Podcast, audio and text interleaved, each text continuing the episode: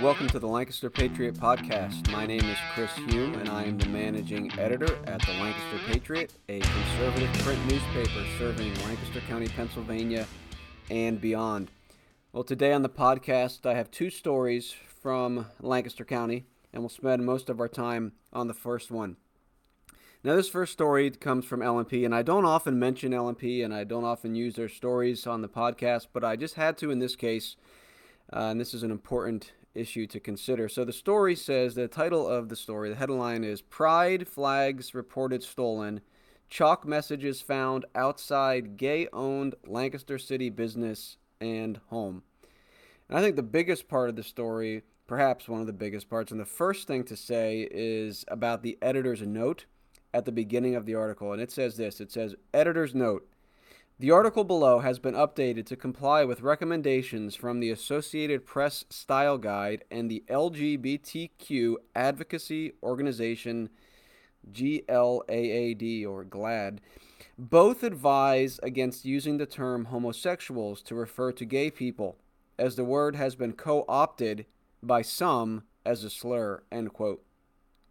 So, folks, our culture and many within our county here in Lancaster County are working hard to normalize sin, in this case, the sin of homosexuality. First and foremost, homosexuality, and I will keep saying that, I will keep calling it homosexuality, especially since the politically correct people want to remove that from our vocabulary. But homosexuality is a sin. It's a sin that God judges. It's a sin that destroys individuals, it destroys families, and it destroys societies. And the loving thing to do is to oppose it. Loving righteousness demands the hating of wickedness. Hebrews chapter 1 verse 9 speaking of Jesus to all those who will say, "Well, you're not being very Christ-like in calling homosexuality a sin. You're not being very Christ-like in in speaking about hate." Hebrews chapter 1 verse 9 speaking of Jesus, "You have loved righteousness and hated wickedness." If you love life, if you love truth, if you love beauty, if you love the family, if you love righteousness, you have to hate death and lies and perversion and the destruction of the family. At any rate, the word gay has a historical, cultural meaning prior to the homo movement that should be retained. Gay means merry, airy, jovial. It denotes more life and animation than cheerful, Noah Webster said basically the opposite of homosexual homosexuals. Uh, they are anything but cheerful. As a group, they're miserable people. Now they put on an, uh, an outward appearance of this happiness, but they're miserable, bitter people uh, ultimately at their root because they are in rebellion against God's design for humanity. In rebellion against it. So, no, homosexual is a better term to describe this sin, and that is what we should continue to use and we should not allow the word gay to be uh, co-opted. It speaks of co-opting the word homosexual. No, the, only co-opting, if, if you want to call it that, I guess, has been the homosexuals using the word gay uh, that has a, a good meaning in history. So, not only in this story, then, I mean, at least in the editor's note, we haven't even gotten to the story, we have here the linguistic attempt to normalize sin, but in the article itself, the writer, who's Dan Nephin, says this. He says, quote, Ballard, who uses the pronoun they and gay, their fiance, said they felt targeted. And I don't know if it's coincidence or what, but yeah, one of the people in the story, the last name is gay. But so it says Ballard, who uses the pronoun they. Now, even after hearing this at this point, sadly, so many times, it still baffles me. How in the world are we going to use the pronoun they to refer to one person and then expect to have coherent language and communication. How can we even discuss things if we can't even use pronouns correctly? Uh, this is the fruit of sin. This is the fruit of chaos. It's Christ or chaos. And, and how do you even use language when you abandon God's created order and the, the use of pronouns, language itself? Okay, so the story the story is about someone allegedly stealing a pride flag from the porch of these homosexuals. Now, I do not condone theft, right? God's law says you shall not steal. Theft is wrong. People should not steal their neighbor's property. But there's something bigger to the story that I want to address. Now, of course, if this was a Philadelphia Eagles flag that was stolen from someone's porch, I can guarantee you the LNP would not have written a story on it, and it's probably likely that that flag would not have been stolen. Perhaps it would have, though. Perhaps there's some Dallas Cowboys fans or something like that. But the point is this what is it about the pride flag that makes this something we should consider? The pride flag is a representation of abomination and rebellion against God. It represents our culture's most ardent and outspoken opposition to the biblical worldview and the created order. It stands as a symbol for perversion, destruction, and death, and then it is no surprise that this flag, this symbol, this idol, if you will, often accompanies the movement to slaughter babies via abortion. Go to a, an abortion rally and you'll likely see this flag. Now, biblically as i mentioned homosexuality is a destructive destructive sin. Leviticus 20 verse 13 if a man lies with a male as with a woman both of them have committed an abomination. They shall surely be put to death. Their blood is upon them. Again this is sin the sin that leads to destruction. Now in a righteous society in a righteous society in a righteous county if lancaster county would again be a righteous county and even go beyond what it was in the past. We don't simply want to go back. We want to learn and move forward and be even more godly, more righteous than our forefathers were. By the grace of God, that's the only way that can happen. But in a righteous society, I do not think that it would be a stretch to say that such things as, as, a, as a homo pride flag would fall under the general category of blasphemy or profane speaking laws. In fact, in Pennsylvania history, they were known as corrupt communications laws.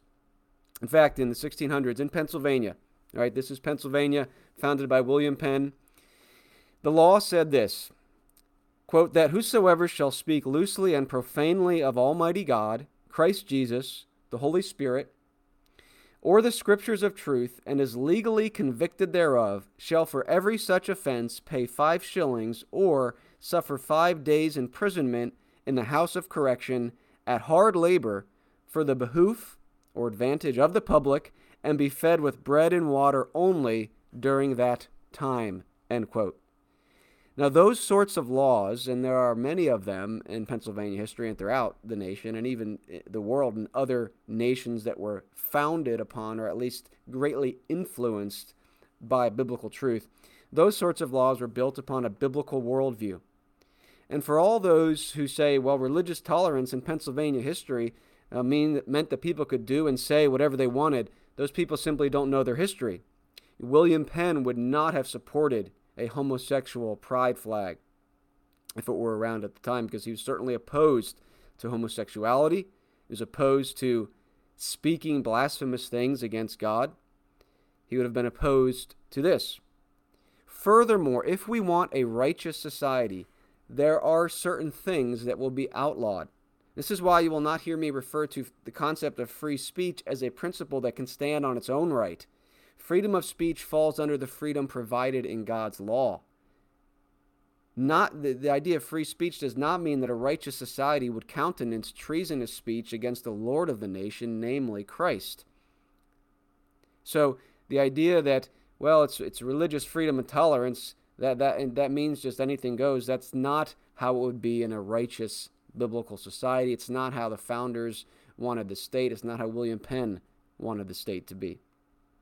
Well, the story goes on to note that chalk messages were written, and the story says this. It says, quote, a gay-owned, and I'll just say homosexual-owned, but the story says a gay-owned downtown business had the word groomers written in chalk on the sidewalk outside its en- entrance, while over in the city's northwest, someone wrote groomer on the sidewalk of a home with a pride flag. The article continues. It says, Groomer is taken from grooming behavior an adult engages in toward a child to gain their trust so the adult can sexually abuse the child. It has been adopted by opponents of equal rights for gay people. Those opponents believe gay people want to indoctrinate their children. End quote. Okay, so that's that's the story. Couple points on that. What does it mean to oppose, quote, equal rights for gay people? That's the rhetoric uh, of the article, saying that people who use this term groomer are, are opponents of equal rights for gay people. Now, this has nothing to do with equal rights.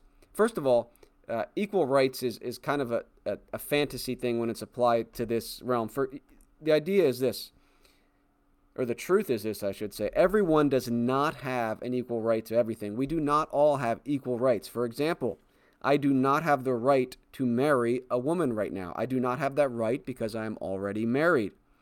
Now, my neighbor, if I have a single male neighbor, he would have the right to marry a woman right now. I do not have that right. I do not have equal rights with my neighbor, and for me to demand that would be sinful and wicked. I do not have the right to marry if it were even possible to use the right the, the good concept of marriage in the context of of this. I, I do not have the right to marry an animal, whether I was single or not. I don't have that right. And in a similar fashion, men do not have the right to marry men, whether they are homosexual or otherwise. Women do not have the right to marry women. It is not a right that anyone has to do that. This is not a matter of equal rights. It is a matter of subverting God's good and gracious design and his good and gracious law. You see, we do not all have equal rights, and we should not want equal rights because that would be ridiculous society. Now, if we talk about human rights, again, this said, oh, well, we want tra- human rights for trans or gay people. Again, this is a category error. Any, any person as a human being has certain rights but we do not all have equal rights. Again, I don't have the right to marry a woman right now because I am already married. Really, with this, they want they want more rights, uh, more rights, and and I don't shouldn't even call them rights. It's just they want their sin to be celebrated and recognized in the society. And yes, I will say that anyone who teaches children that it is acceptable to practice homosexuality is sexually abusing children in some form or fashion and uh, they are unfit to instruct anyone, let alone young kids. Now, I don't know whether the people in the story uh, were doing that. I don't know, and I'm not saying they are, but I do know that they are openly flaunting their sin for the whole community to see. And, and they're openly flaunting uh, their rebellion and their sin and their wickedness. Now, do I think the the groomer message uh, uh, in chalk on the sidewalk is the best approach? Probably not. No, I probably don't think that's the best approach. But the story does note that no laws were broken in writing the message in chalk, and no charges will be filed related to the chalk messages. And even if I do not agree with the chalk message method, the pride flag itself is far, far, far, far more offensive. I mean, not even close than the chalk message. Far more offensive. Now, some people will say, well, this you're so unloving. How could you be opposed to homosexuals in the county or in general? Uh, what an unloving uh, episode for you to, to speak this way. Listen, I already mentioned that if we are going to love the good, we have to hate the evil, whether that's in the form of homosexuality, whether that's in the form of heterosexual sin, whether that's abortion, whether that's theft, whatever it is, we have to Call it what it is. Here's what we need to understand as it relates to this idea of the charge that this is unloving. The biblical worldview calls us to love our neighbor. But the Bible explains, of course, what that means. Jesus said the law and the prophets depend on this love God and love neighbor. The Apostle Paul said all the laws summed up in this love your neighbor as yourself. And people will say, see, there you go, Chris, just you're not loving your neighbor. That's what the Bible says. What people fail to understand, of course, is they, they pull scripture out of context. What they fail to understand is that these this means that the law teaches us how to love neighbor. The point of this is the law teaches us how we are to love God and love neighbor. When the Apostle Paul says the law is summed up in this love your neighbor as yourself, he does not mean that, hey, you can ignore all the commands in Scripture and you can look at your neighbor and say, I'm going to decide what it means to love my neighbor. And then by doing what I think is right, I'm following God's law. That's not what the Apostle Paul means. He means that all the commandments in Scripture teach us how to love God and love neighbor. And so the command against homosexuality, the command against murder, in the case of abortion, the law shows me that I'm not loving my neighbor if I don't call out that sin. Right? I, just like I'm not loving my neighbor if I commit adultery with his wife, because the law tells me to not commit adultery. I can't say, well, I'm loving my neighbor by doing this because uh, you know, I want to have this affair and his wife wants to have this affair and it's what we want. And the loving thing is to let consenting adults do what they want. That's not the biblical standard. We love our neighbor by following God's law. Now, if my neighbor, so to speak, or someone in the, in the community is a homosexual atheist who keeps that sin and perversion private, then there's nothing more that needs to be said publicly about it. I would lovingly call him to repent of sin in general and trust in Christ just as, as I would anyone else. But the issue at hand with pride flags and so called equal rights, quote unquote, for homosexuals is another matter. It is the matter of idolatry and sin being allowed to prosper publicly in the county, in society. Deuteronomy chapter 12, verse 3 You shall tear down their altars and dash in pieces their pillars and burn their Asherim with fire. You shall chop down the carved images of their gods and destroy their name out of that place.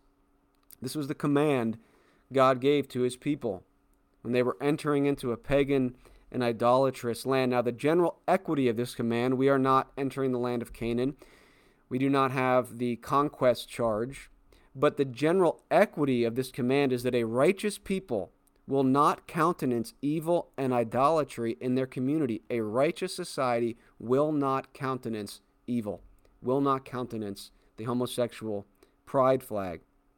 In a righteous society, in a righteous society, all pride flags, all homosexual pride flags or any other sin pride flag would be destroyed, just as the pagan idols would be disposed of.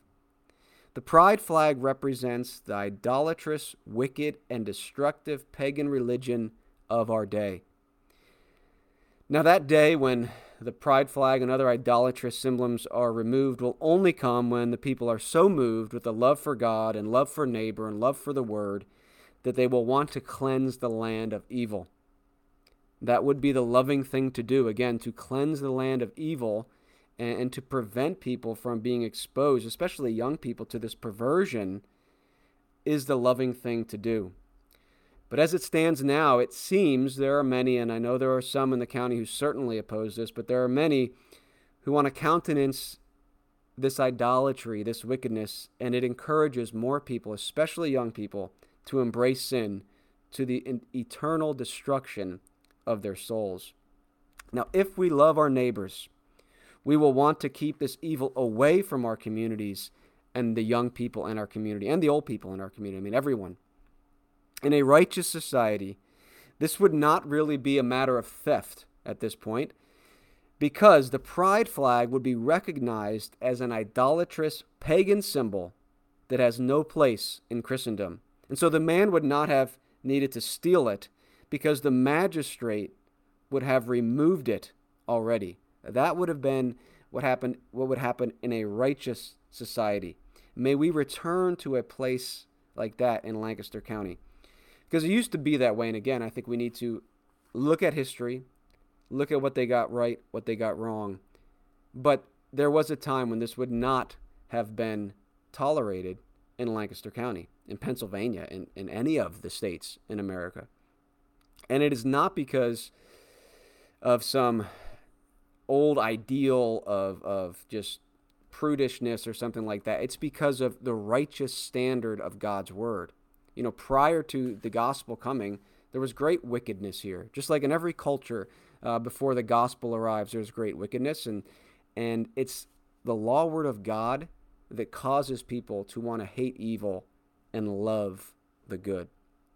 So that's our first story. Yes, this man stole the, the pride flag, and, and sure, let's have him make restitution on that $20 flag, return the flag, pay it back, give them restitution for it. But let's get to the place then where this doesn't even need to be an issue, because if we have a righteous society, we would not tolerate tolerate a symbol of perversion and abomination, such as the pride flag.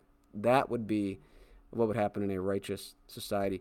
Well, now our second story, and this one's going to be brief because this is worthy of a full episode. So let me just comment on this, and it, it is similar, at least in, in some themes, to the first one. But the second story is that Planned Parenthood is yet again attempting to come to Lancaster County. And this is from oneunitedlancaster.com from May 6th. And it says this let me read this Planned Parenthood doesn't have a physical presence in Lancaster County, but that could change in the near future, a spokeswoman said Thursday. The organization is hoping to open a site in Lancaster sometime this year. Samantha Bobila, Chief External Affairs Officer for Planned Parenthood Keystone, told One United Lancaster. This is another example of a case where a righteous society would oppose the setting up of an altar of humanism and child sacrifice. Now, this is such an important issue in its own right that we will have to say more on it later, so stay tuned for more on that. But let me just say that if you want to see our county destroyed, if you want to see our society further devolve into chaos and death, this is the, the perfect way to do it. Stand by and let the butchery and idolatry of Planned Parenthood enter the county. That will be a sad, sad day if we allow that to happen. This needs to be opposed, just as the uh, proclamation and flaunting of homosexuality needs to be opposed by a righteous people. So too does this because we love our neighbor.